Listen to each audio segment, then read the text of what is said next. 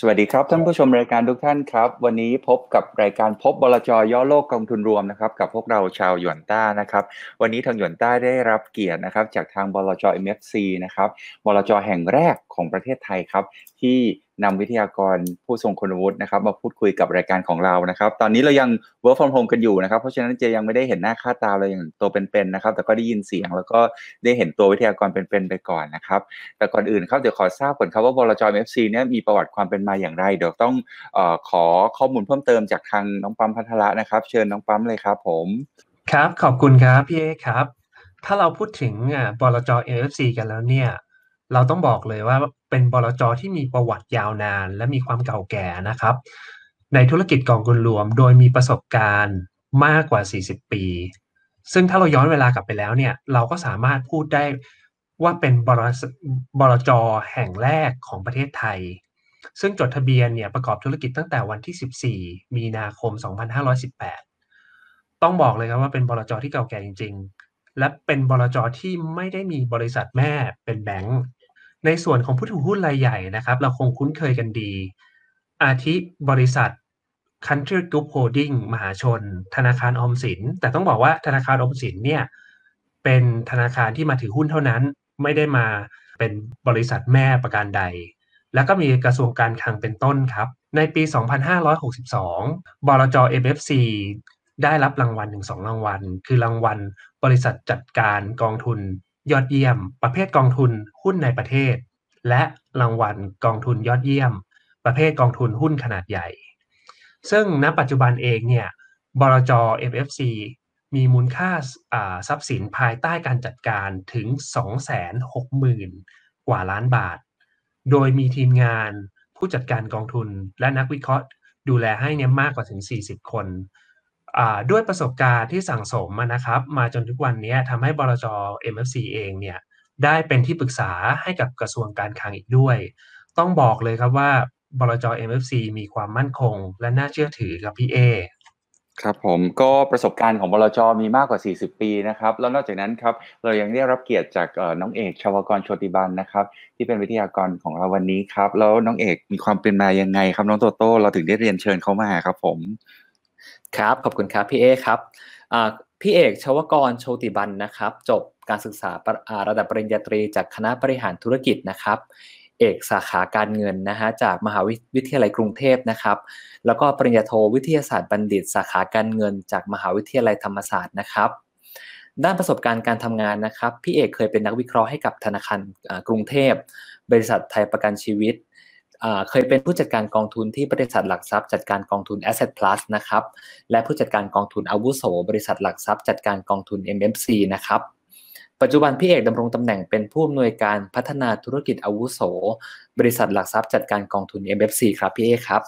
ครับผมตอนนี้ก็รู้จักตัววิทยากรแล้วก็รู้จักตัวบริษัทแล้วนะครับเดี๋ยวขอกล่าวคำสวัสดีกับน้องเอกชวกรก่อนนะครับน้องเอกครับ สวัสดีครับผมอ่าครับ สวัสดีครับ สวัสดีครับสวัสดีทุกท่านครับ ขอบคุณครับที่ให้เกียรติกับทางบลหยวนต้าในวันนี้นะครับ เดี๋ยวในช่วงถัดไปนะครับ เดี๋ยวขอเรียนเชิญน้องปั๊มกับน้องโตโต้นะครับอ่าเป็นผู้ดำเนินรายการต่อกับน้องเอกได้เลยครับ เรียนเชิญครับ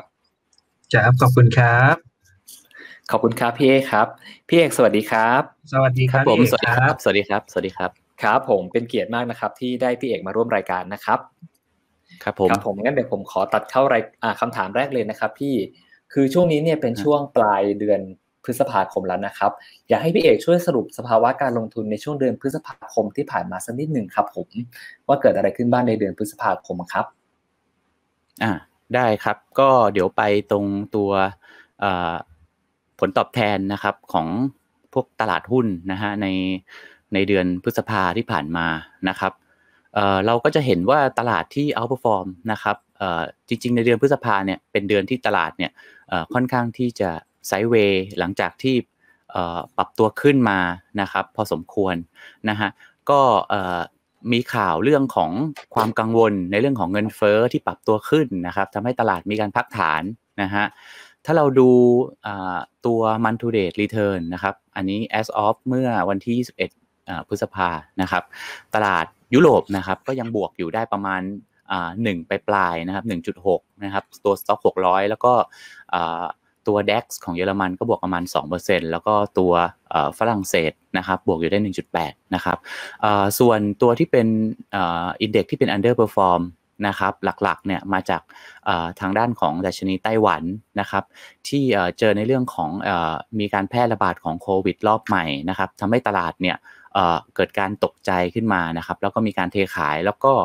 ก่อนหน้านี้เนี่ยตลาดไต้หวันเนี่ยปรับ ขึ้นมา year to date เนี่ยค่อนข้างสูงนะครับเคยขึ้นไปถึงจุดสูงสุดเนี่ยบวกประมาณ 18-19%นะครับก็มีการพักฐานลงมาเนื่องจากนักลงทุนก็มีการ take profit นะครับแล้วก็ในด้านของ NASDAQ หุ้นเทคนะครับซึ่งได้รับผลกระทบ จากตัวความกังวลในเรื่องของเงินเฟ้อที่ปรับตัวขึ้นค่อนข้างแรงนะครับอ่า NASDAQ ก็ลบไป 3.5 นะครับโดยประมาณแล้วก็เป็นเรื่องของตลาดหุ้นไทยนะครับเซ็ตลบอยู่ประมาณ 1.9%นะฮะเกือบเกือบ2นะครับแล้วก็เป็นนิเคอีลบอยู่ 1.7นะครับส่วนทางด้านของอเมริกานะครับ S&P 500 ก็จริง ๆ ก็ถือว่าแฟลตๆนะครับลบอยู่ 0.6นะครับก็ในช่วงสัปดาห์ที่2นะครับก็มีการนักลงทุนก็กังวลเรื่องเงินเฟ้อนะครับเทขายลงไปแล้วก็ แต่อย่างไรก็ตามเนี่ยดัชนีก็เริ่มรีบาวขึ้นมาแล้วนะครับ ปัจจุบันเนี่ยเข้าสู่สัปดาห์สุดท้ายของเดือนพฤษภาเนี่ยก็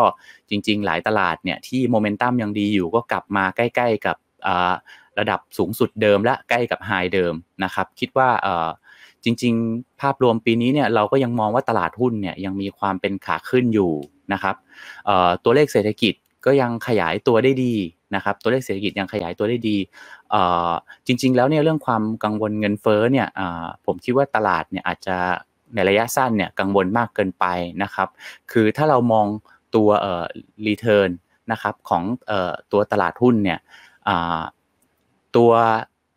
ของในฝั่งของที่มีการฟื้นตัวแรงเนี่ยจะเป็นในฝั่งของอเมริกายุโรปนะครับ ซึ่งทางเศรษฐกิจเนี่ยฟื้นตัวค่อนข้างดีเพราะว่ามีการฉีดวัคซีนอย่างอย่างแพร่หลายนะครับ ส่วนฝั่งที่เป็น underperform ก็จะเป็นฝั่งของเอเชียนะครับ โดยเฉพาะประเทศที่ได้รับผลกระทบจากโควิด แล้วก็การฉีดวัคซีนเนี่ยยังช้าอยู่ อย่างเช่น ทางด้านของอินเดียนะครับ ทางด้านของหุ้นที่อยู่ในแถวฟิลิปปินส์อินโดรวมถึงประเทศไทยด้วยที่ดัชนีเนี่ยยังยัง sidewayนะฮะ ก็อย่างไรก็ตามเนี่ยภาพรวมอย่างที่เราบอกว่ามองว่าเศรษฐกิจฟื้นตัวค่อนข้างค่อนข้างดียังเป็นขาขึ้นอยู่นะครับ แล้วก็ ในฝั่งของประเทศที่ได้รับผลกระทบจากโควิด ที่ผมกล่าวไว้เบื้องต้นเนี่ยคิดว่าในครึ่งปีหลังเนี่ยน่าจะฟื้นตัวได้ดีล้วเพราะว่าอย่างในประเทศไทยครับ ตอนนี้เนี่ยอย่างวันนี้เนี่ยก็เป็นวันแรกใช่ไหมครับ ที่เปิดให้ประชาชนที่ไม่ใช่ผู้สูงอายุนะครับ ก็เริ่มที่จะลงทะเบียนฉีดโควิด ได้แล้วนะครับ แล้วก็ฉีดโทษทีนะฉีดวัคซีนนะฮะฉีดทยอยฉีดวัคซีนก็คิดว่า สถานการณ์ก็จะเริ่มดีขึ้นในครึ่งปีหลัง แล้วก็ปีหน้าก็จะเป็นปีของการฟื้นตัวละสำหรับประเทศที่เขาเรียกว่าเป็นแลกกาดของของของดัชนีหุ้นถ้าเทียบกันในโลกเนี่ยฮะนะครับนะฮะก็เดี๋ยวผมเปิดให้ดูตัว year to date หน่อยแล้วกันนะครับ ก็ตัวผลตอบแทนนะครับ ถ้า year to date เนี่ยเราเจริงๆ ภาพเหมือนเดิมนะครับ ก็คือฝั่งของตลาดหุ้นยุโรปเนี่ยก็ปรับตัวขึ้นค่อนข้างแรงนะครับ ทางด้านยุโรป นะฮะเอ่อจริง ๆ ยุโรปเนี่ยเป็นประเทศที่ได้รับผลกระทบจากโควิดเยอะสุดนะครับในในปีที่แล้วนะครับมีการล็อกดาวน์นะครับแล้วก็มีการแพร่กระจายออของโควิด นี้ค่อนข้างเร็วนะครับเศรษฐกิจเศรษฐกิจได้รับผลกระทบค่อนข้างเยอะนะฮะก็มีการฟื้นตัวในปีนี้เนี่ยค่อนข้างชัดเจน แล้วก็แรงกว่าประเทศอื่น แล้วก็เรื่องของการฉีดวัคซีนเนี่ยฉีดได้ค่อนข้างรวดเร็วนะครับ ลองลงมาก็จะเป็นในเรื่องของตัวไต้หวันนะครับที่ปรับตัวค่อนข้างค่อนข้างดีนะครับเย a r to date ตอนนี้บวกอยู่ที่ 10 แต่อย่างที่ผมบอกว่าก่อนหน้านี้เนี่ยเคยบวกขึ้นไปถึง 18-19%นะฮะก็มีพักฐานลงมาในช่วงเดือนพฤษภานะฮะในในฝั่งของอเมริกาก็ year to date บวก 10%นะครับส่วนหุ้นที่เป็นดัชนีหุ้นที่เป็น underperform นะครับก็จะเป็นออย่าง CSI 300 เนี่ยลบประมาณ 1.5%นะครับแล้วก็ตัว ช่างไฮคอมโพสิตนะครับประมาณ flat นะครับก็คืออยู่บวกประมาณ 0.4%นะครับที่เป็นรีเทิร์นต่ำๆหน่อยนะครับจะเป็น MSCI Asia Pacific นะครับอยู่บวกอยู่แค่ 2.1 นะครับที่ผมเล่าให้ฟังไปเบื้องต้นนะครับว่าได้รับผลกระทบจาก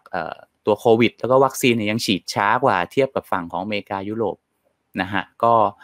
โดยรวมแล้วตลาดหุ้นปีนี้ก็ถือว่าเป็นปีที่ดีอยู่นะครับ ถึงแม้ว่าจะ จากจุดบอททอมในปีที่แล้วในครึ่งปีหลังในบวกค่อนข้างร้อนแรงกันหลายตลาดเลย แต่ว่าปีนี้เนี่ย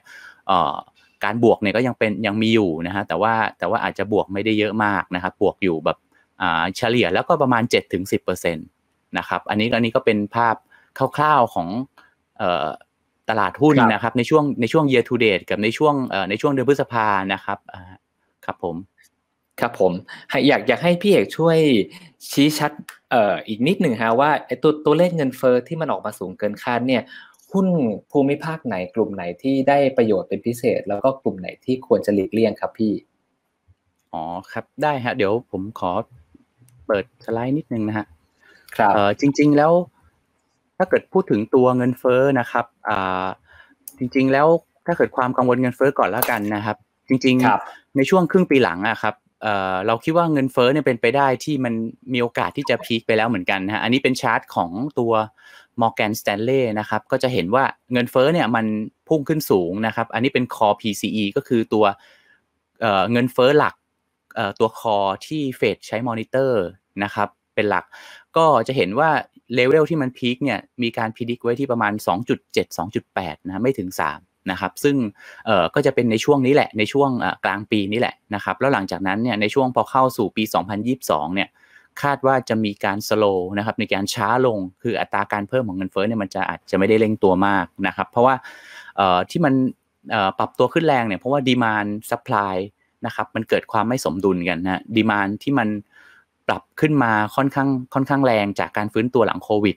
นะครับมีการ ทำให้ demand เนี่ยมันกลับมาค่อนข้างรวดเร็วโดยเฉพาะในฝั่งของอเมริกานะฮะแล้วก็ในด้านของ supply ในช่วงที่เป็นโควิดเนี่ยมีโรงงานนะครับ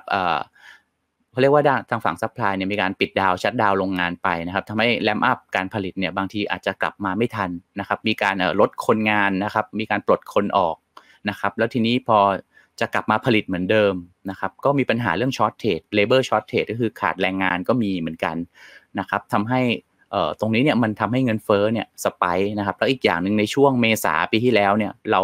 จะเห็นว่ามีการเหตุเหตุการณ์ล็อกดาวน์กันทั่วโลกทั้งโลกเลยนะครับทำให้เวลาที่เราดู year on year เนี่ยคือปีนี้ไปเทียบกับปีที่แล้วเนี่ยมันทำให้ตัวเงินเฟ้อเนี่ยดูพุ่งขึ้นน่ากลัวนะฮะแล้วก็เรื่องของราคา commodity นะครับที่ผมเล่าว่าตัว demand ของเศรษฐกิจเนี่ยมันกลับมา นะครับค่อนข้างแรงแล้ว supply มันตามมาไม่ทันตรงนี้มันก็เป็นสาเหตุหนึ่งที่ทำให้พวกราคาสินค้า commodity เนี่ยมันมันมีการปรับตัวสูงขึ้น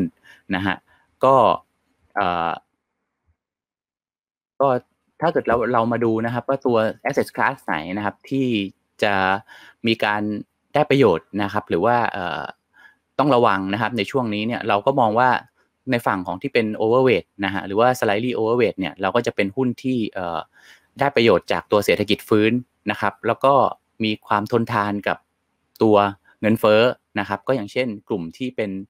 หุ้นของพวก value นะครับหุ้น cyclical นะครับ อย่างเช่น sector ที่เป็นพวกเอ่อ financial นะครับเอ่อกลุ่มของ industrial นะครับ กลุ่ม material ต่างๆ ที่เอ่อจริง ๆ พวกนี้เนี่ยเป็นเซกเตอร์เป็นกลุ่มที่ฟื้นตัวตามอ่าตามการขยายตัวของเศรษฐกิจนะครับ แล้วก็ได้ประโยชน์นะฮะอย่างกลุ่ม material ก็จะได้ประโยชน์จาก เงินเฟอ้อด้วยนะครับอ่าก็จริง ๆ กลุ่มนี้เนี่ยช่วงหลังก็ราคาหุ้นเนี่ยปรับตัวขึ้นค่อนข้างค่อนข้างค่อนข้างรุนแรงนะครับแล้วกลุ่มพวก material อย่างเช่นหุ้นพวกเหล็กนะครับหรือว่าพวกเกี่ยวกับที่ลิงก์ไป commodity ต่างๆ อย่างเช่นหุ้นเดินเรือนะครับนะฮะแล้วก็หุ้นพวกสินค้าเกษตรบางตัวเนี่ยก็มีการปรับตัวขึ้นนะครับ แล้วก็กลุ่มที่เป็น REIT ต่างประเทศนะฮะคิดว่าเราก็ยังชอบอยู่ เพราะว่า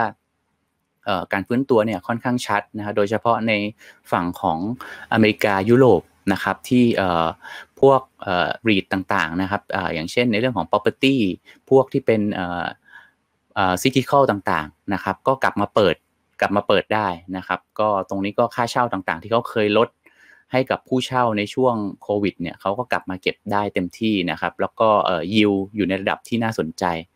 นะครับ เอ่อแล้วก็กลุ่มที่เป็นหุ้นเติบโตนะครับ หุ้น growth stock เนี่ยจริงๆเอ่อในช่วงก่อนหน้านี้นะครับเอ่อที่ยูเอ่อพันธบัตรเนี่ยอัตราผลตอบแทนของพันธบัตรเนี่ยมีการปรับตัวขึ้นค่อนข้างแรงทำให้หุ้นหุ้นกลุ่มที่เป็น growth หรือว่ากลุ่มเทคโนโลยีเนี่ยมีการถูกขายออกมาค่อนข้างค่อนข้างเยอะนะครับ แล้วก็ปรับฐานนะครับเอ่อเราผมขอแบ่งตัวกลุ่ม growth นะครับเป็น 2 กลุ่มก็คือกลุ่มที่เป็นเอ่อ quality growth นะครับกับกลุ่มที่เป็น hyper growth นะฮะ กลุ่มตัว quality growth เนี่ยจะเป็นกลุ่มอย่างเช่นที่เป็นหุ้นเทคโนโลยีขนาดใหญ่ที่มีความสามารถในการแข่งขันเนี่ยสูงนะครับอย่างเช่นกลุ่มพวกแฟงแมนต่างๆนะครับอย่างเช่น Apple Microsoft นะครับอ่า Amazon นะครับ Facebook อะไรกลุ่มเหล่านี้นะฮะซึ่งเป็นเป็นเป็นโกรธที่เขาเรียกว่าเป็น big big cap ของหุ้นเทคโนโลยีนะครับ แล้วก็กลุ่มอีกกลุ่มหนึ่งก็คือที่ผมบอกว่าเป็น hyper growth พวกนี้เนี่ยจะเป็นกลุ่มที่มี PE เนี่ยค่อนข้างสูงนะครับมีมี valuation เนี่ยในระดับ50เท่าขึ้นไปนะครับอาจจะเป็นร้อยเท่าบางตัวนะฮะบางบริษัทก็อาจจะยังไม่ไม่มีกำไรด้วยซ้ำนะครับทำให้ไม่สามารถคำนวณค่า PE ได้นะครับ กลุ่มที่เป็น hyper growth เนี่ยเราเรายังเป็นให้เป็นอาจจะเป็น slightly underweight หน่อยๆนะครับเพราะเรามองว่ายังมีความผันผวนอยู่สูงนะครับ เรายังมองว่าในครึ่งปีหลังเนี่ย ตัวเงินเฟ้อเนี่ยนะครับ ก็ยังมีโอกาสที่จะ sur เอ่อเซอร์ไพรส์ตลาดได้นะครับนะมีโอกาสที่จะสะพายตลาดได้แล้ว bond yield เนี่ยตอนนี้เนี่ยอยู่ในระดับประมาณ 1.5-1.6 นะครับ ก็มีโอกาสที่จะปรับขึ้นไปจนถึงประมาณ 2%นะครับ ซึ่งตรงนี้ก็จะ pressure หรือว่ามีแรงกดดันให้กับกลุ่มที่เป็นหุ้นที่เป็น valuation แพงๆ อย่างหุ้นกลุ่ม hyper growth นะครับเราก็เลยยัง underweight อยู่นิดหน่อยนะครับแล้วก็ตัวตราสารหนี้ครับที่เป็นบอลด้านล่างนะครับ สีแดงก็ยังเป็น underweight อยู่ เพราะว่าตัวบอลยูเนี่ยยังเป็นขาขึ้นนะครับแล้วโดยรวมเราก็เลยยัง underweight ตัวกลุ่มที่เป็นตราสารหนี้อยู่นะฮะส่วนกลุ่มที่เป็น neutral เนี่ยจะเป็น commodity นะเพราะเราเห็นว่าราคาเนี่ยขึ้นมาค่อนข้างร้อนแรงแล้ว แล้วก็ ล่าสุดเนี่ยตัวเลขเศรษฐกิจของทางฝั่งอเมริกากับจีนเนี่ยที่ก่อนหน้านี้ที่ดีกว่าคาดหมดเลยนะครับ ก็ในเดือนล่าสุดนะครับตัวเลขที่ประกาศก็เริ่มมีแสดงถึงว่ามีโอกาสที่จะผิดคาดได้บ้างนะครับ แล้วก็มีการเติบโตเนี่ยเริ่ม balance มากขึ้นก็คือไม่ได้ไม่ได้โตแบบ ร้อนแรงมากนะครับ ตัวเลข retail sales ของจีนเนี่ยออกมาก็ต่ำกว่าคาดนะครับ ล่าสุดที่ประกาศนะครับ แล้วก็ตัวเลข Industrial Production ก็ออกมาต่ำกว่าคาดนะครับ แล้วก็ฝั่งของอเมริกาก็มีบางตัวเลขนะครับ ถ้าเราไปดูพวก Economic Surprise เนี่ยนะฮะก็เริ่มปรับตัวลดลงแล้วนะครับ แสดงว่าตัวเลขเศรษฐกิจที่ประกาศออกมาเนี่ยมันอาจจะไม่ได้เซอร์ไพรส์ในทางบวกมากนะครับ ราคา commodity มันที่ปรับขึ้นมาเยอะแล้วก็อาจจะให้ถ้าใครมีเยอะเนี่ยอาจจะให้เริ่มระวังนิดนึงนะครับ ราคาทองก็เช่นกันนะฮะก็จริง ๆ ทองเนี่ยเราก็คิดว่าได้ประโยชน์จากตัวเงินเฟอ้อที่มันปรับตัวขึ้นนะครับ แล้วก็ถ้าเราไปดูตัว real yield นะครับ ซึ่งก็คือเอาอัตราดอกเบี้ย พันธบัตรเนี่ยลบด้วยเงินเฟ้อนะครับอของอเมริกาเนี่ยตอนนี้ถ้าดูตัว real yield ของสกุลดอลลาร์เนี่ยมันติดลบมากขึ้นนะครับ ก็ตรงนี้เนี่ยมันทำให้ทองคำเนี่ยมัน มีการเข้ามาเก็งกำไรในราคาทองนะก็จะเห็นว่าในช่วงหลังเนี่ยราคาทองมีการปรับตัวขึ้น พอสมควรนะครับ แต่อย่างไรก็ตามเนี่ยเราก็มองว่าในระยะกลางนะครับสามถึงหกเดือนเนี่ยอัพไซด์มันก็อาจจะไม่ได้เยอะมากนะครับ เราก็เลยคิดว่าเราให้เป็นนิวทรัลนะครับ ส่วนอีกอันนึงนะครับสินทรัพย์อีกตัวหนึ่งก็คือตัว REIT นะครับที่เป็น REIT ของของไทยนะครับตรงนี้เนี่ย ก่อนหน้านี้เรามี underweight ไปนิดนึงนะครับ เพราะว่าเราคิดว่าจะฟื้นตัวล่าช้านะครับ ปัจจุบันเราก็มองอัพขึ้นมาเป็นตัว neutral นะครับ แล้วก็มีโอกาสที่จะอัพเป็น slightly overweight ด้วยนะครับ เพราะว่าเรามองว่าปัจจุบันเนี่ยราคาเนี่ยค่อนข้างถูกนะครับแล้วก็มองว่าครึ่งปีหลังเนี่ยตัวเลขจะของไทยเนี่ยน่าจะค่อยๆฟื้นล้วนะครับ แล้วก็ยิวอยู่ในระดับที่ ยิวอยู่ในระดับที่น่าสนใจลงทุนนะครับดีเวเดนยิวของริกลุ่มลีดเนี่ยก็อยู่ประมาณ 4%กว่ากว่า5%นะครับซึ่งตรงนี้เนี่ยก็เป็นผลตอบแทนที่ไม่เร็วนะฮะเราก็ มองว่ารีดเนี่ยก็ยังให้เป็นนิวทรัลอยู่ แล้วก็แต่ว่าจะมีโอกาสที่จะปรับขึ้นไปเป็น slightly overweight ได้ในอนาคตเหมือนกันนะครับ อันนี้ก็เป็นมุมมอง asset class ต่างๆนะครับที่กลุ่ม sector ต่างๆ ที่ที่เรามองโดยโดยโดยภาพรวมนะครับว่าถ้าเงินเฟ้อมาเนี่ยกลุ่มไหนเราจะมองการลงทุนเป็นอย่างไรก็มองเป็นตามนี้ครับนะฮะครับพี่เอกครับครับผมผมมีมีคำถามอีกนิดนึงคือพอเราพูดถึงเงินเฟ้อเนี่ย มันมีมาตรการนะครับ การเงินของเฟดที่ที่กำลังกดดันอยู่นะตอนนี้ แล้วก็จะมีประชุมของเฟดนะครับ ในเดือนมิถุนายนเนี้ยครับ พี่เอกคาดว่า base case base case เนี่ยเป็นอย่างไรครับ ครับผมอ่าเดี๋ยวผมขอนะฮะก็รูปพูดถึงตัวทางนโยบายการเงินนะครับมุมมองของนโยบายการเงิน แล้วก็การที่มีเฟด meeting นะครับจริง ๆ แล้ว ที่ผ่านมานะครับเราจะเห็นว่าตัวอันนี้เป็น balance sheet ของของทางเฟดนะครับ balance sheet ของเฟดเนี่ยก็ขยายตัวในช่วงที่มีการอัด liquidity เข้ามาเยอะๆ ตั้งแต่มีนาปีที่แล้วนะครับ ปัจจุบันเนี่ยสถานการณ์ดีขึ้น แต่ก็ทางเฟดเนี่ยก็มีการขยาย balance sheet อยู่ต่อนะครับขยายยังขยายต่อนะครับ แต่อย่างไรก็ตามเนี่ยในช่วงหลังเนี่ยครับตั้งแต่มีการประชุมหนึ่งครั้งล่าสุดนะครับ แล้วก็คาดการณ์ครั้งหน้าเนี่ย จริง ๆ เราคิดว่าเฟดเนี่ยเริ่มที่จะคณะกรรมการบางคนก็เริ่มที่จะมีการเสนอให้มีการเริ่มทำ tapering นะครับ เนื่องจากตัวเศรษฐกิจเนี่ยค่อนข้างที่จะฟื้นตัวค่อนข้างดีนะครับแล้วก็มุมมองในเรื่องของ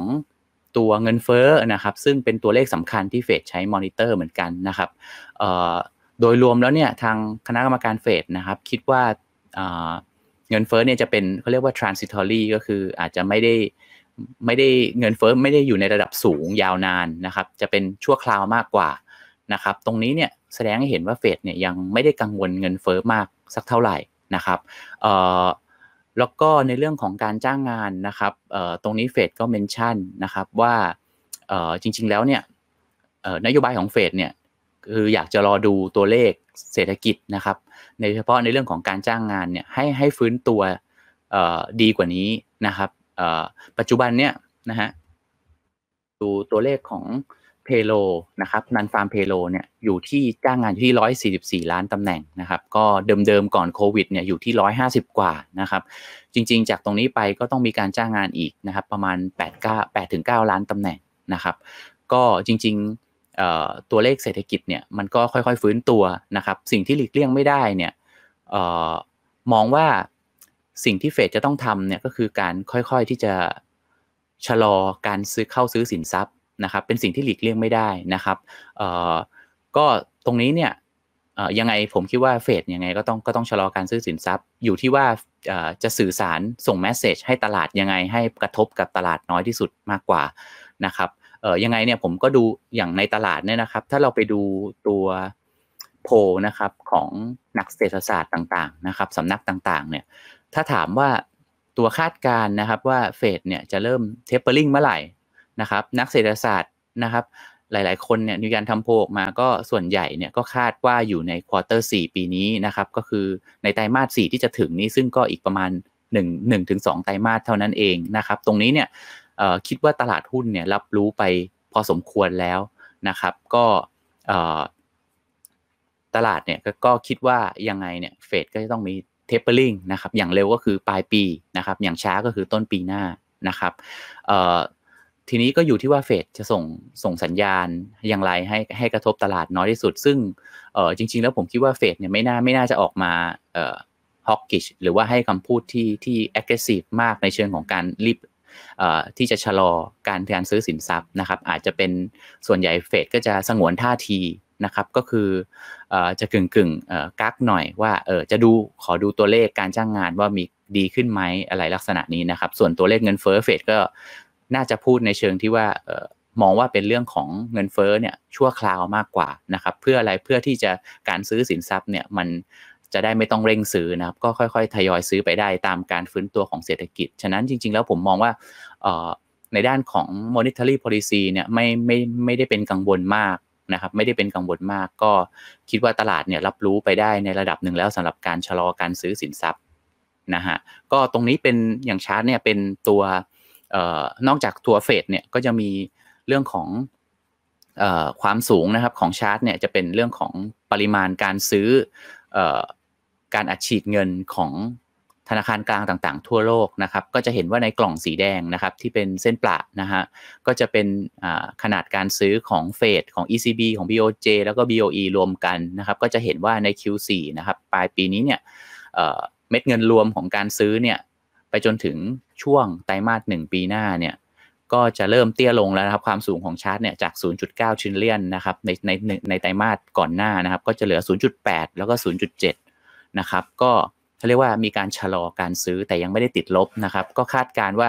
ตัวเลขติดลบหมายถึงเริ่มถอนสภาพคล่องนะครับเรื่องเริ่มแตะเบรกชัดเจนขึ้นเนี่ยน่าจะอยู่ในช่วงของกลางปีหน้าเลย ซึ่งอีกก็อีกหนึ่งปีข้างหน้านะครับ ก็ตรงนี้คิดว่าไม่ไม่ไม่น่าเป็นจุดที่ยังต้องกังวลนะครับ ก็ ส่วนเรื่องของนโยบายที่สำคัญอีกอย่างหนึ่งเรื่องของการขึ้นดอกเบี้ยของเฟดเนี่ยเราก็มองว่าน่าจะเป็นปี 2023 เลยก็อีกประมาณสองปีข้างหน้านะครับเฟดถึงจะเริ่มขึ้นดอกเบี้ยนะครับ แล้วก็ถ้ามองว่าเร็วกว่านั้นเนี่ยในกรณีที่เป็นเคสที่ฟื้นตัวเร็วมากนะครับ ก็จะเป็นช่วงปลายปี 2022 นะครับ ซึ่งซึ่งโอกาสก็จะอาจจะเกิดได้ยากหน่อยนะครับ ที่เบสเคสเราก็มองไว้ที่ปี 2023 นะฮะ ครับพี่เอกขอบคุณครับพี่เอกครับผมถามนิดนึงพอดีว่าไอ้ท่ามกาตัวเลขผู้ติดเชื้อรายวันโควิด ของประเทศเราเนี่ยกับอัตราการเสียชีวิตเนี่ยยังอยู่ในระดับสูงอยู่เลยครับ ทุกวันเนี้ยตัวเลขที่รายงานออกมาทุกวันตอนหุ้นไทยเนี่ยน่าสนใจยังน่าสนใจอยู่หรือเปล่าครับพี่เอก ครับผมเอ่อจริง ๆ ถ้าถามว่า หุ้นไทยยังน่าสนใจไหมเนี่ยในเชิงของการลงทุนแล้วก็มองภาพยาวๆหน่อยเนี่ยถือว่าเออยังน่าสนใจอยู่นะครับ ก็เออจริงๆเนี่ยเรามองว่าราคาหุ้นเนี่ยค่อนข้างเขาเรียกว่าตอบรับกับตัวเออตัวเลขไม่ว่าจะเป็นเรื่องของโควิดเนี่ยหรือว่าตัวเลขเศรษฐกิจเนี่ยไปพอสมควรแล้วเหมือนกันนะครับเออจะเห็นว่าการคาดการ GDP เนี่ยก็ ลงมาอยู่ที่2%นะครับโดยประมาณนะครับ อันนี้คือสิ่งที่ตลาดรู้อยู่แล้วว่าปีนี้การโกรธของเศรษฐกิจเนี่ยน่าจะต่ำมากนะครับ เพราะว่าเราก็ยังเจอปัญหาเรื่องของโควิด แล้วก็การเขาเรียกว่ามีร้านค้าต่างๆ ภาคการผลิตภาค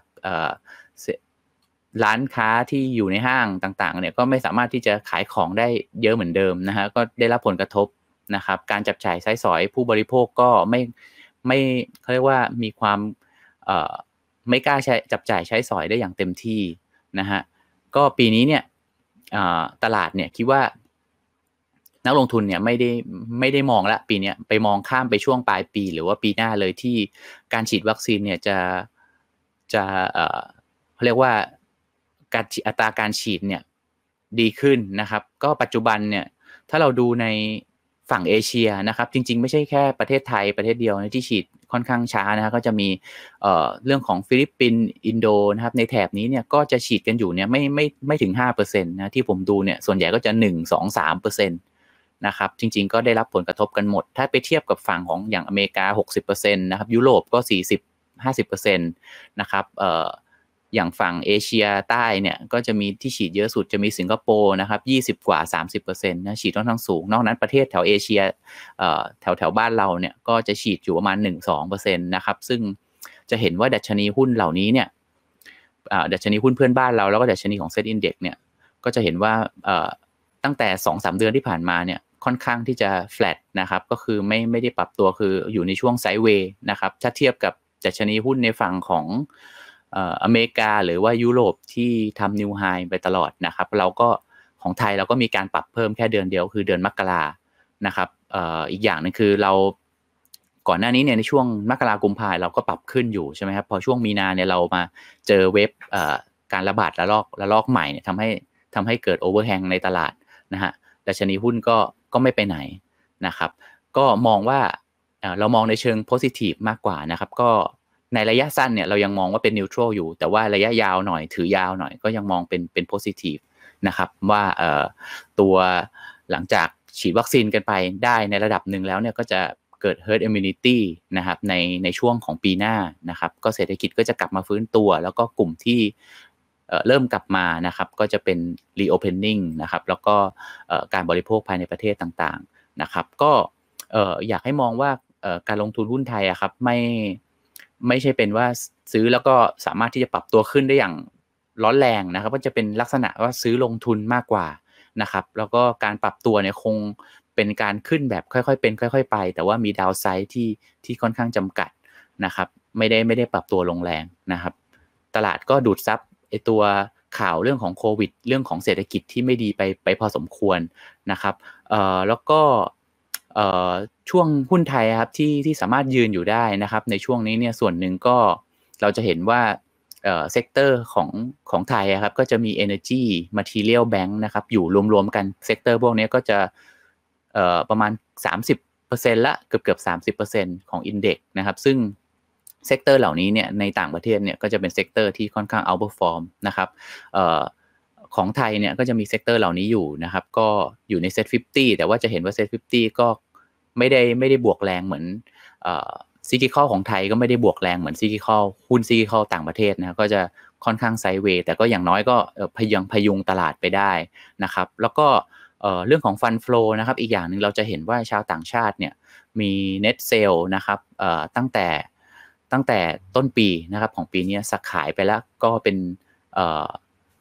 เกือบเกือบแสนล้านนะครับนะฮะก็รวมกับนักลงทุนสถาบันด้วยเนี่ยถ้ารวมกันทั้งนักลงทุนสถาบันแล้วก็ต่างชาติเนี่ยแรงขายเนี่ยก็อยู่ในระดับแสนล้านนะครับแต่ว่ารายย่อยเนี่ยเป็นเน็ตบายนะครับแล้วดัชนีหุ้นเนี่ยไม่ลงด้วยนะครับถ้าเป็นเมื่อก่อนเนี่ยต่างชาติเนี่ย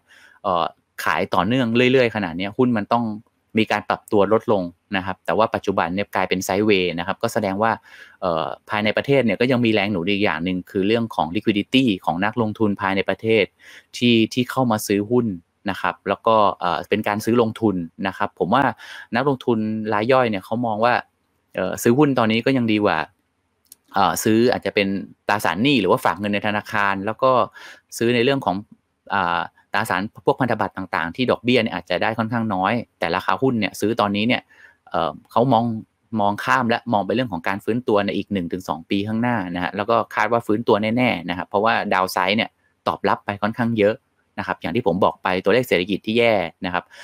การแพร่ระบาดรอบใหม่นะครับแล้วก็การฉีดวัคซีนที่ช้า แล้วก็แรงขายของชาวต่างชาติ ปัจจัยลบพวกนี้เนี่ยมันมันไม่สามารถกดดัชนีได้ในช่วงที่ผ่านมานะครับ ก็คิดว่ามองในเรื่องของเป็น sideway ระยะสั้น sideway แต่ว่ามองยาวๆเนี่ยก็จะเป็น sideway to sideway up ก็คือมียังมี upside อยู่นะครับก็จะมีอุปสรรคอยู่เรื่องเดียวนะครับ ที่ผมบอกว่าดัชนีหุ้นไทยเนี่ยมองว่าเป็นขาขึ้นหมายถึงว่าปีหน้านะฮะใน การฟื้นตัวนะครับ แต่ว่าการการปรับตัวขึ้นของ index เนี่ยมองว่าจะไม่ได้ปรับตัวขึ้นแบบแบบร้อนแรงสักเท่าไหร่นะครับเหตุผลหนึ่งก็คือเรื่องของ valuation ของหุ้นไทยนะครับ ที่ว่าไม่ได้ถูกมากนักราคาหุ้นไทยเนี่ยไม่ไม่ได้ถูกละนะครับในกรณีที่ผมยกตัวอย่างว่า e a r n i n g ของตลาดนะครับ สมมุติว่ากลับไปได้ในช่วงปีประมาณ 1 ปีข้างกว่าข้างหน้าเนี่ยสมมุติว่าเอิปัจจุบันเนี่ยคาดการณ์ว่า e a r n i n g ตลาดอยู่ที่ 80 80 นิดๆนะครับ ถ้าเราฟื้นตัวไปได้อีกประมาณปีกว่าๆนะฟื้นตัวไปได้กลับไปอยู่ที่ใกล้ๆ 100 e a r n i n g ตลาดนะฮะเราผมปัดไปเลขกลมๆ แล้วกันว่าสัก 100นะมองมองในแง่ดีอะสมมุติเรา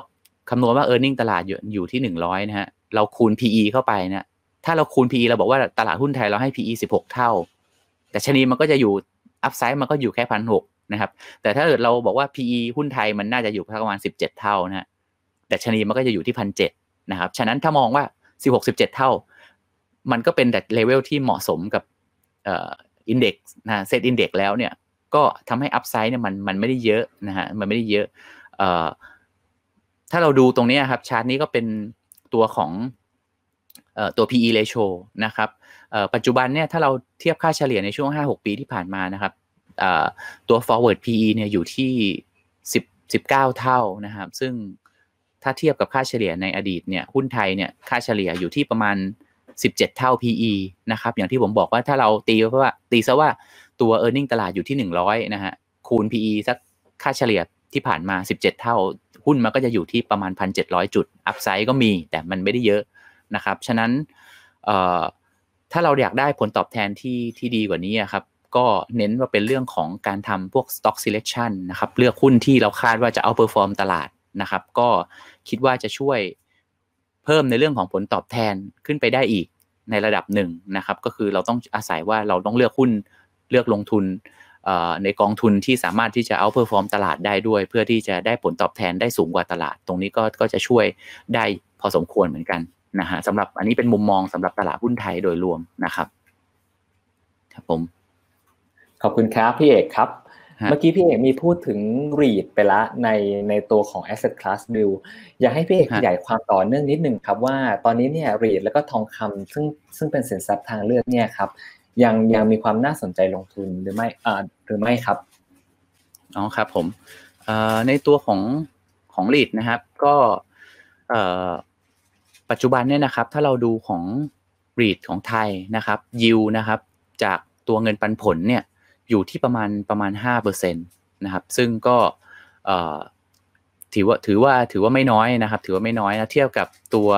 10 year ตัว government bond yield นะครับ หรือว่าอายุตัวพันธบัตร 10 ปีนะครับ อยู่ที่ 1 ประมาณ 1.9 นะฮะ เราจะเห็นส่วนต่างนะครับ หรือ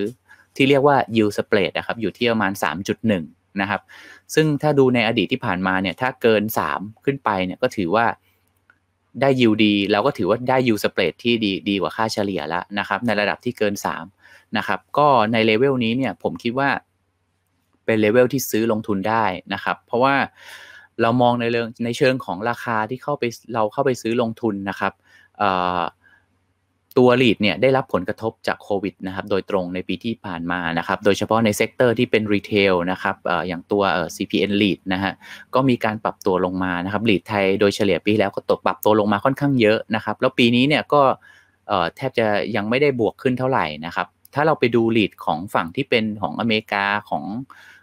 ทางยุโรปนะครับก็ปรับตัวปีนี้ค่อนข้างค่อนข้างเยอะนะครับ10-20%นะครับแล้วแต่กลุ่มนะฮะ ก็ในฝั่งนู้นเนี่ยตัวเลขอย่างที่ผมเล่าไปในเบื้องต้นนะครับว่าตัวเลขเศรษฐกิจเขาฟื้นชัดเจนแล้ว แล้วก็เรื่องของโควิดเนี่ยเขามีการฉีดวัคซีนครอบคลุมมากขึ้นนะครับแพร่หลายนะครับประชากรก็ครอบคลุมวัคซีนเนี่ยประมาณ 40-50%ขึ้นไปนะครับ ตรงนี้เนี่ยจะเห็นเลยว่ารีดเนี่ยฟื้นตัวค่อนข้างแรงเลยนะครับ เพราะว่าเรื่องของค่าเช่านะครับการปรับขึ้นค่าเช่าเนี่ยจากที่มีส่วนลดอยู่ก็สามารถปรับมาเก็บค่าเช่าได้ แล้วก็ มากับเข้าสู่การเรียกว่าการดำเนินธุรกิจตามปกตินะผู้ผู้เช่าบางรายที่แคนเซิลไปเนี่ยก็กลับมาเช่านะครับ ก็เราก็มีโอกาสที่จะเห็นรูปแบบนะแพทเทิร์นอย่างนี้กับรีดในฝั่งไทยเหมือนกัน โดยเฉพาะในช่วงของปีหน้านะครับ อย่างที่ผมบอกว่าเออแล้วถ้าเราเห็นตัวการฉีดวัคซีนเนี่ยมันค่อนข้างแพร่หลายเนาะอ่อสี่สิบห้าสิบเปอร์เซ็นขึ้นไปในปีหน้าเนี่ยเราก็คิดว่าตัวรีดเนี่ยตัวราคานะครับ จะกลับมา เขาเรียกว่าปรับตัวเพิ่มขึ้นมาน่าทำให้ผู้ลงทุนที่ซื้อลงทุนตั้งแต่ตอนนี้ได้ได้รับผลตอบแทนที่ค่อนข้างดีนะครับ ก็ราคาเนี่ยยังยังมี discount อยู่นะครับ ถ้าเราดูเนี่ยจากที่มันลงมานะครับก็ 20 ประมาณ 20%นะครับ ก็ยังไม่ได้ปรับขึ้นไป แล้วก็ตัวอัตราผลตอบแทนนะครับผลตอบแทนจากเงินปันผล ในการซื้อแล้วก็ลงทุนเนี่ยอยู่ที่ประมาณ 4-5%นะครับก็ค่อนข้างสูง คือซื้อ REIT ตอนนี้เนี่ยได้ทั้งในเรื่องของ dividend yield แล้วก็ได้เรื่องของดูเรื่องของเศรษฐกิจฟื้นตัว แล้วก็ตัวราคาหลีดนะครับก็จะปรับตัวขึ้นแล้วก็จะได้ของเรื่องของ capital gain ด้วยได้ 2 ต่อเลยนะครับก็จะมีปัจจัยลบอยู่หนึ่งอย่างนะครับของ REIT เนี่ยก็คือเรื่องของการปรับขึ้นของตัว อัตราผลตอบแทนพันธบัตรนะครับจะเห็นว่าเทรนเนี่ยก็คือตัว US 10 ปีนะครับตัวอัตราผลตอบแทนพันธบัตร 10 ปีของ US เนี่ยก็มีการปรับตัวขึ้นเรื่อยๆนะครับจริงๆ ก็แนวโน้มทั้งโลกเนี่ยในปีหน้าก็มีโอกาสที่จะประเทศต่างๆ ก็จะทยอยตัว10 year ตัวอัตราผลตอบแทนของพันธบัตรเนี่ยจะค่อยๆ ปรับตัวเพิ่มขึ้นนะครับตรงนี้ก็เป็นแรงกดดันเหมือนกันให้กับสินทรัพย์ที่ อย่างเช่นพวกที่อิงกับ ตัว dividend yield ต่างๆนะครับก็ REIT ก็เป็นหนึ่งในนั้นนะครับ ก็ได้รับความกดดันเหมือนกันตรงนี้ แต่ว่าเราก็มองว่าเรื่องของการปรับขึ้นของอัตราดอกเบี้ยเนี่ยมันเป็นไปตามการฟื้นตัวของเศรษฐกิจครับถ้าถ้าเรามองอีกขาหนึ่งเนี่ยพอเศรษฐกิจฟื้นตัวเนี่ยมองในเชิงของ REIT เนี่ยการอัตราการเช่านะครับการขึ้นค่าเช่ามันก็น่าจะดีขึ้นด้วยนะครับฉะนั้นเนี่ยเรื่องของดอกเบี้ยก็อาจจะยังไม่ต้องกังวลในตอนนี้มากเท่าไหร่ นะครับ ก็อันนี้เป็นมุมมองของการลงทุนในลีดสรุปแล้วก็คือว่าเรามีโอกาสที่จะปรับอัปเกรดขึ้นไปเป็นให้เป็น slightly overweight ได้นะครับสำหรับสำหรับ REIT ไทยก็เป็นโอกาสที่ที่น่าน่าซื้อลงทุนเหมือนกันนะครับสำหรับคนที่ยังไม่มีนะฮะในส่วนของเรื่องของทองคำนะครับ ก็จริง ๆ ทองคำเนี่ย เราก็มองว่าเป็น commodity อย่างหนึ่งนะครับ ซึ่ง commodity เนี่ยราคาการปรับขึ้น การปรับลงของราคาเนี่ยมันเป็นไปตาม demand กับ supply นะครับ ก็มีความเสี่ยงเหมือนกันนะครับในในในในเรื่องของการลงทุนในราคาทองคำนะครับทีนี้มุมมองของเราเนี่ยเรามองว่าราคาทองคำที่ปรับขึ้นมาในระดับประมาณพันแปดร้อยถึงพันเก้าร้อยเหรียญต่อออนซ์เนี่ยอยู่ที่ ปรับตัวขึ้นมาเนี่ยทำให้ราคาเนี่ยอยู่ในระดับที่ค่อนข้างตึงตัวเหมือนกันนะครับเราดูเวลาที่เราดูตัวทองคำนะครับ เราสามารถเทียบกับตัว real yield ได้นะครับ หรือที่เรียกว่าอัตราผลตอบแทนที่แท้จริงนะครับ ซึ่งเอาตัวอาจจะเอาตัว US 10 year หรือว่าอัตราผลตอบแทนพันธบัตร 10 ปีของสหรัฐนะครับ มาลบกับตัวอินฟชันตัวตัวเงินเฟ้อคาดการก็ได้นะครับ เราจะเห็นว่าตัวอัตราผลตอบแทนของ พันธบัตรเนี่ยโทษทีนะครับ ตัว real yield เนี่ยมันปรับตัวติดลบมากขึ้นเรื่อยๆ ในช่วงที่ผ่านมานะครับ ตอนนี้เนี่ยมันจะช่วย support ในราคาทองตัวราคาทองให้ปรับตัวขึ้นนะครับ เพราะว่าราคาทองกับตัว real yield เนี่ยมันจะแปรผกผันกันนะครับ real yield ปรับตัวลดลงเนี่ยตัวราคาทองจะปรับตัวขึ้นนะครับ ส่วนถ้าเกิดว่า real yield กลับมาปรับตัวขึ้นเนี่ยราคาทองก็จะปรับตัวลดลงนะครับ เราก็มองว่าเป็นไปได้ที่เงินเฟ้อเนี่ยมันจะเริ่ม เริ่มตันและเริ่มอยู่ในระดับที่ตอนนี้ก็คาดการณ์กันอยู่ที่2ไปปลายถึง 3 ต้นๆนนะครับ เราคิดว่ามันโอกาสยากเหมือนกันที่จะปรับตัวไปสูงขึ้นมากกว่านี้ ในขณะที่ตัวอัตราผลตอบแทนของพันธบัตรตัว 10 ปีนะครับตอนนี้อยู่ที่ 1.5 1.6 ก็มีโอกาสที่จะค่อยๆไต่ระดับขึ้นมาจนใกล้ๆ2นะครับ ตรงนี้ก็อาจจะส่งผลกระทบต่อทองคำได้นะครับ ก็เราก็เลยมองทองคำเนี่ยเป็นในลักษณะนิวทรัลเพราะว่า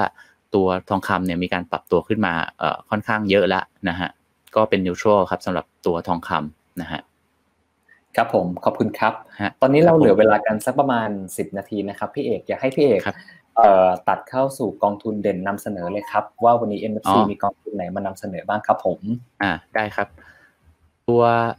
กองทุนของ MFC วันนี้เราก็เด่นๆเนี่ยเราก็มีเอามาแนะนำสามกองนะครับ กองแรกก็คือกอง M China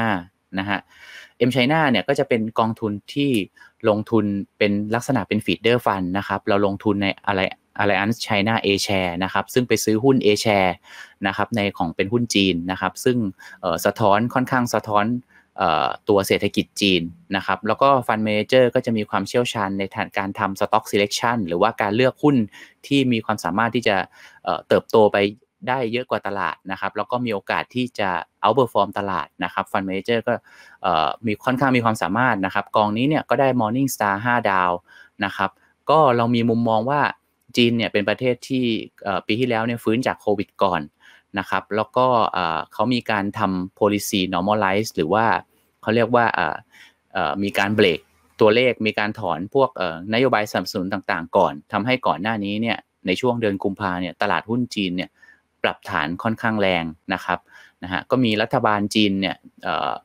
ผู้นำในรัฐบาลเนี่ยก็มีบางคนก็ออกมาคอมเมนต์เรื่องของกลัวเรื่องของฟองสบู่ตลาดหุ้นเรื่องของกลัวฟองสบู่ตลาดอสังหานะครับก็มีการปรับตัวลง แต่ว่าปัจจุบันเนี่ยตัว A share เนี่ยปรับตัวลงมาได้สักพักหนึ่งแล้วนะครับ แล้วก็ดัชนีเนี่ยก็เริ่มยืนได้นะครับเราก็มองว่าตัวเลขเศรษฐกิจต่างๆเนี่ยก็น่าจะค่อยๆฟื้นตัวนะครับ แต่ว่า ไม่ได้ฟื้นตัวร้อนแรงแล้ว ก็จะฟื้นตัวแบบค่อยๆเป็น ค่อย ๆ ไปนะครับ ก็จะมีช่วงบางช่วงที่ชะลอตัวบ้างนะครับ ก็อย่างไรก็ตามถ้าเราไปดูตัวผลประกอบการของบริษัทจดทะเบียนนะครับ ที่ทางกองทุนเนี่ยได้ทำการลงทุนเนี่ยก็คาดว่าจะมีการเติบโตมากกว่าตัวเศรษฐกิจนะครับ ก็ว่าเพราะว่าตัวผู้จัดการกองทุนของกองนี้เนี่ยจะเป็นเน้น stock selection นะครับหุ้นที่ได้ประโยชน์นะครับจาก นโยบายต่างๆ ของภาครัฐด้วย แล้วก็ได้ประโยชน์จากเรื่องของการเติบโตของชนชั้นกลางในจีนนะครับที่จะเติบโตจาก 300 ล้านคนเป็นพันล้านคนนะครับสำหรับ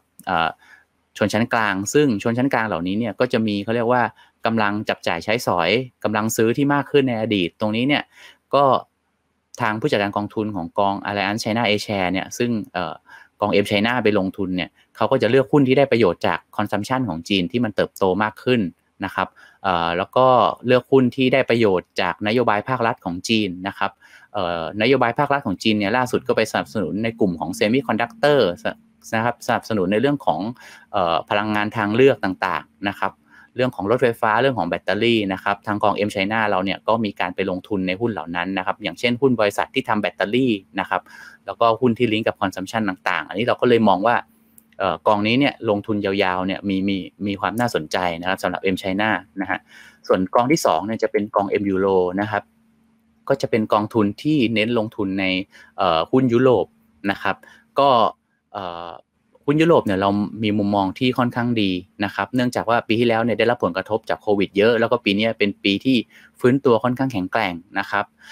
มีการฉีดวัคซีนครอบคลุม 40-50%แล้วนะครับ ก็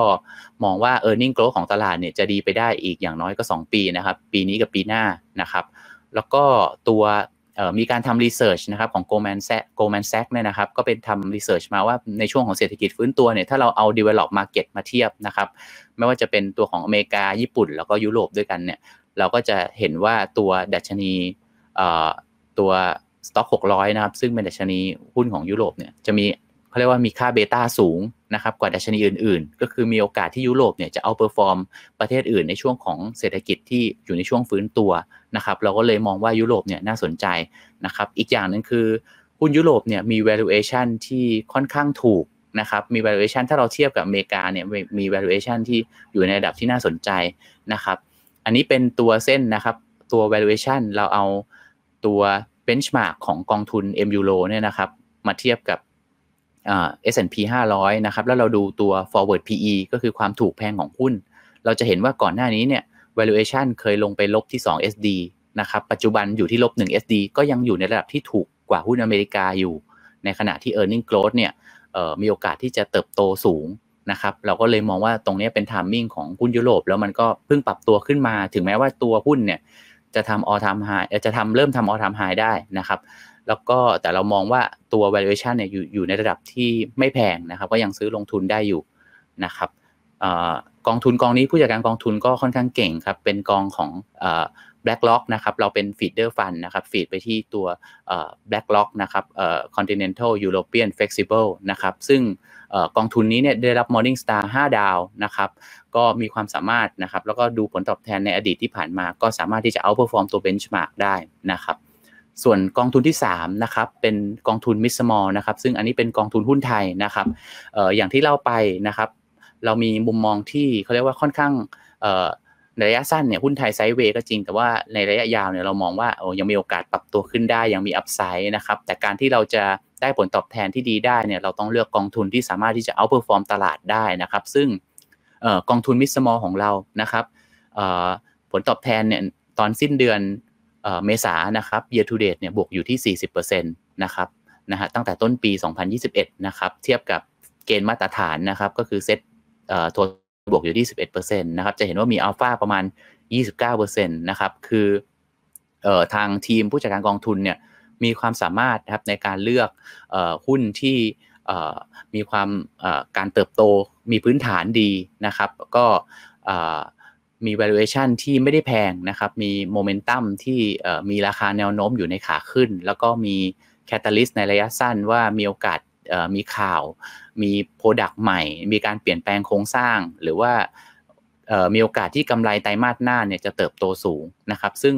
ปัจจัยเหล่านี้เนี่ยทั้ง 4 ปัจจัยนะครับ ซึ่งผมสรุปให้ฟังก็คือมีเรื่องของ fundamental เรื่องของ valuation นะครับ เรื่องของโมเมนตัมแล้วก็เรื่องของ catalyst เนี่ย อันนี้เป็น 4 ปัจจัยหลักนะครับที่ผู้จัดการกองทุนเนี่ยนำมาพิจารณาเลือกหุ้นในการลงทุนให้กับกองนี้นะครับ ซึ่งที่ผ่านมาเนี่ยก็ พิสูจน์ได้นะครับซึ่งเราก็จะเห็นได้จากตัว performance ของทางกองทุนเนี่ยกอง M-MIDSMALL นะครับก็จะเห็นว่าทำผลตอบแทนได้ค่อนข้างดีนะครับแล้วก็ outperform ตลาดได้นะอันนี้ก็เป็นกองหุ้นไทยที่เรานำมาเสนอวันนี้นะฮะครับครับผมสรุปแล้วก็คือกองแนะนำก็จะมีอยู่ 3 กองด้วยกันนะครับก็จะมีกอง M China นะครับลงทุนเติบโตไปกับหุ้นจีน A share นะครับกอง M Euro นะครับก็เติบโตไปกับหุ้นยุโรปนะครับในขณะที่ การเติบโตไปพร้อมกับราคา valuation ที่ยังไม่ได้แพงนะครับมีมียังมี upside อยู่นะครับแล้วก็กลุ่มหุ้นที่เป็น mid small ซึ่งผู้จัดการกองทุนเนี่ยทีมนี้เนี่ยมีความสามารถในการเลือกหุ้นที่จะชนะตลาดได้นะครับมีมี potential ที่จะชนะตลาด แล้วก็ได้ผลตอบแทนเยอะกว่าตลาดนะครับ ตรงนี้ก็เป็นสามกองที่เราที่เรานำมาเสนอนำมาเล่าให้ฟังวันนี้ครับผม ครับผมชัดเจนครบถ้วนมากครับพี่เอกครับ ครับผมเดี๋ยวผมขอเชิญพี่เอกเข้าตัดเข้าสู่ช่วงท้ายรายการนิดนึงครับผมโอเคขอบคุณครับเออน้องเอกขอบคุณนะครับสำหรับกองทุนแนะนำสามกองเออเป็น Morning Star ห้าดาวอยู่สองกองใช่ไหมครับคือ M China กับ M Euro เออหมายถึงกองทุนหลักอะครับผม ใช่ใช่ครับใช่ครับคครับผมทีนี้เอ่อด้วยความที่เป็นกองทุนที่ลงทุนในหลักทรัพย์ต่างประเทศนะครับผมนโยบายป้องกันอัตราเอ่อความเสี่ยงจากอัตราแลกเปลี่ยนของสองกองนี้เป็นอย่างไรบ้างในปัจจุบันนะครับผม อ่าครับเอ่อ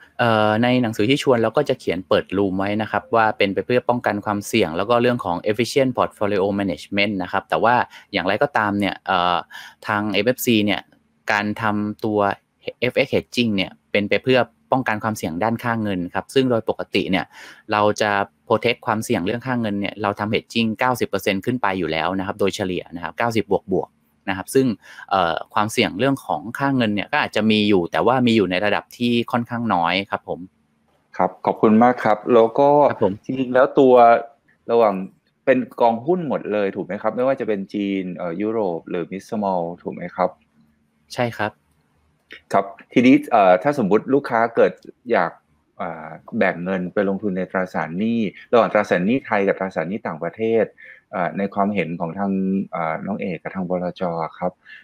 มีความเห็นยังไงดีครับผมระหว่างตราสารหนี้กับตราสารต่างประเทศ อ่าครับ ในประเทศกับต่างประเทศครับ อ่าใช่ครับอ่าอย่างตอนนี้ครับจริงๆเราก็มองตัวตราสารหนี้ของจีนอยู่นะครับ ก็คือจริง ๆ เราเพิ่งออก IPO ไปนะครับเพิ่งปิดไปชื่อกองเอ่อ MC Bond นะครับซึ่งไปลงในตราสารหนี้ของของจีนนะครับ แล้วเราก็เป็นคลาสที่ hedge ความเสี่ยงด้านข้างเงินไว้นะครับ ก็เรามีมุมมองของต่างประเทศค่อนข้างดีกว่าหุ้นไทยเอ้ยดีกว่าตราสารหนี้ไทยนะครับ เพราะว่าอของอย่างของจีนเนี่ยเอ่อเขาเกิดเขาทำ policy normalize แล้วคือเศรษฐกิจเนี่ยเขาฟื้นตัวตอนนี้ในเศรษฐกิจในโลกมันค่อยๆ ทยอยฟื้นตัวใช่ไหมครับพี่เอคืออย่างจีนเนี่ยเขาฟื้นได้ก่อน แล้วก็ระดับยิวของตราสารหนี้ของประเทศจีนเนี่ยเขาก็เขาเรียกว่าเริ่มเริ่มมีเสถียรแล้วนะครับในขณะที่อย่างของอเมริกาครับ ตอนนี้ยิวอย่าง 10 ปีเนี่ยมันก็ค่อยๆ ปรับตัวขึ้นนะครับ แต่อย่างของประเทศอย่างของทางฝั่งเอเชียอย่างของไทยหรือว่าประเทศเพื่อนบ้านเราเนี่ยครับยิวมันยังอยู่ในระดับที่ที่ค่อนข้างต่ำแล้วมันก็ค้างอยู่ในระดับที่ที่ค่อนข้างน้อยมากครับทำให้ผู้ลงทุนเนี่ยซื้อไปกองทุนที่เป็นตราสารเนี่ยอาจจะได้ยิวที่มันค่อนข้างน้อยครับเราก็เลยคิดว่าตราสารหนี้ไทยเนี่ย อาจจะต้องรอรอจังหวะก่อนนะครับ ยังไม่ถึงยังไม่ถึง timing ที่ที่ที่จะต้องซื้อในตอนนี้นะครับ ถ้าเรามองเราก็เป็นค่อนข้างที่จะ underweightถ้าเทียบกับตัวต่างประเทศครับอ่าอย่างตัวต่างประเทศเนี่ยถ้าถามว่าแต่ละประเทศเนี่ยเนื่องจากว่านโยบายก็อาจจะมีความแตกต่างกันได้บ้างครับ ถ้าเราแลนกิ้งตอนนี้เนี่ยจัดลำดับความน่าสนใจเนี่ยเราอาจจะอันดับหนึ่งเนี่ยน่าจะเป็นตัวตราสารหนี้จีนก่อนนะครับ แล้วก็เนื่องจากว่าจีนเนี่ย ดอกเบี้ยเนี่ยอยู่ในระดับที่ค่อนข้างเสถียรแล้วนะครับ แล้วก็อยู่ในระดับที่ผลตอบแทนของตัวการลงทุนเนี่ยดอกเบี้ยที่เขาให้เนี่ยยังสูงกว่าหลาย ๆประเทศนะครับ ตรงนี้เราก็เลยคิดว่าเออแต่อย่างตราสารหนี้จีนเนี่ยก็ก็มีความน่าสนใจในระดับหนึ่งนะครับ แล้วก็ในระยะถัดไปเนี่ยก็เราอาจจะเป็นเพิ่มตราสารหนี้อื่น ๆนะครับของของของภูมิภาคอื่นนะครับ ซึ่งซึ่งเราก็ต้อง เขาเรียกว่าต้องรอดูจังหวะก่อนสักนิดหนึ่งนะครับในช่วงครึ่งปีหลังว่าว่าตลาดตัวตราสารหนี้เนี่ยดอกเบี้ย แล้วก็ผลตอบแทนเนี่ยจะเป็นยังไงครับนะฮะก็ถ้าถามทามมิ่งตอนนี้ถ้าจะลงตอนนี้เลยเนี่ยก็มองว่าเป็นตราสารหนี้จีนนะครับ แต่ว่าครึ่งปีหลังก็อาจจะเป็นของประเทศอื่นละเป็นรีเจนอื่นส่วนของไทยเนี่ยยังยังขอรอดูอีกสักสักพักใหญ่ ๆ เหมือนกันนะครับ เพราะว่าอยู่ในระดับต่ำครับซื้อซื้อไปเนี่ยก็อาจจะได้น้อยมากอะไรอย่างเงี้ยครับ ครับผมอันนี้ก็เปรียบเทียบระหว่างตราสารหนี้หลาย ๆประเทศด้วยกันครับผมครับขอบคุณครับน้องเอกแล้วกอง MC บอลตราสารหนี้ของจีนนี่นโยบายป้องกันความเสี่ยงจากการแลกเปลี่ยนคล้ายกับกองหุ้นไหมครับผมอ่าใช่ครับเออเราก็บอกเออเราป้องกันความเสี่ยงก็เก้าสิบเปอร์เซ็นบวกบวกอยู่แล้วครับโดยเฉลี่ยฮะก็ก็มีความเสี่ยง FX risk บ้างแต่น้อยมากครับ เราเราก็เราก็เน้น hedging มากกว่าครับ ครับผมโอเค ได้ครับก็ข้อมูลค่อนข้างครบถ้วนครับก็จริง ๆ แล้วทางผู้ลงทุนทุกท่านนะครับที่ชมรายการอยู่นะครับสามารถศึกษาข้อมูลเพิ่มเติมนะครับกองทุนแนะนำของทาง MFC นะครับไม่ว่าจะเป็นกอง M China M Euro M Mid Small หรือตัวสุดท้ายที่เพิ่งเกิดไปคือ MC Bond เนี่ยดูได้จากหนังสือชี้ชวนส่วนสรุปข้อมูลสำคัญกองทุนหรือฟันแฟกชีนะครับซึ่งจะระบุถึงความเสี่ยงของกองทุนนะครับรวมถึงผลตอบแทนที่ ในอดีตที่ผ่านมานะครับนโยบายการลงทุน แล้วก็นโยบายป้องกันความเสี่ยงจากการแลกเปลี่ยนตามที่คุณชวกรได้แนะนำในรายการนะครับ นอกจากนี้ครับถ้าสมมุติถ้าทางผู้ลงทุนอ่านเอกสารแล้วยังมีข้อสงสัยก่อนที่จะตัดสินใจลงทุนสามารถติดต่อกับ ผู้แนะนำการลงทุนของทางยวนต้าได้นะครับ ซึ่งมีมากกว่า 450 ท่านทั่วประเทศนะครับผมแล้วก็เรามีสาขามากกว่า 30 สาขาสามารถซื้อได้นะครับโดยส่งคำสั่งผ่าน ผู้แนะนำการลงทุนของท่านครับ หรือติดต่อออนไลน์เซอร์วิสนะครับ 02 009 8000 นะครับ หรือจะส่งคำสั่งด้วยตัวเอง ผ่านได้ 2 ระบบนะครับ คือ Streaming for Fun ก็ได้นะครับ หรือผ่านระบบยวนต้านาวีก็ได้นะครับสำหรับวันนี้นะครับทางทีมงานบลยวนต้าทุกคนนะครับ ขอขอบพระคุณนะครับ ทางบลจอยเมฟซีและน้องเอกชาวกรนะครับ ที่ให้เกียรติมาเป็นวิทยากรรับเชิญของเราในวันนี้ครับ แล้วก็ ขอขอบคุณทางทีมงานเบื้องหลังทุกท่านด้วยนะครับ รวมถึงน้องปั๊มและน้องโตโต้ด้วยนะครับ ก็สำหรับวันนี้ลาไปก่อนนะครับแล้วอีกอีกเดือนหนึ่งเรามาพบกันใหม่นะครับสำหรับวันนี้สวัสดีครับ ขอบคุณครับ สวัสดีครับครับ ขอบคุณคมากรับครับ สวัสดีครับ สวัสดีครับ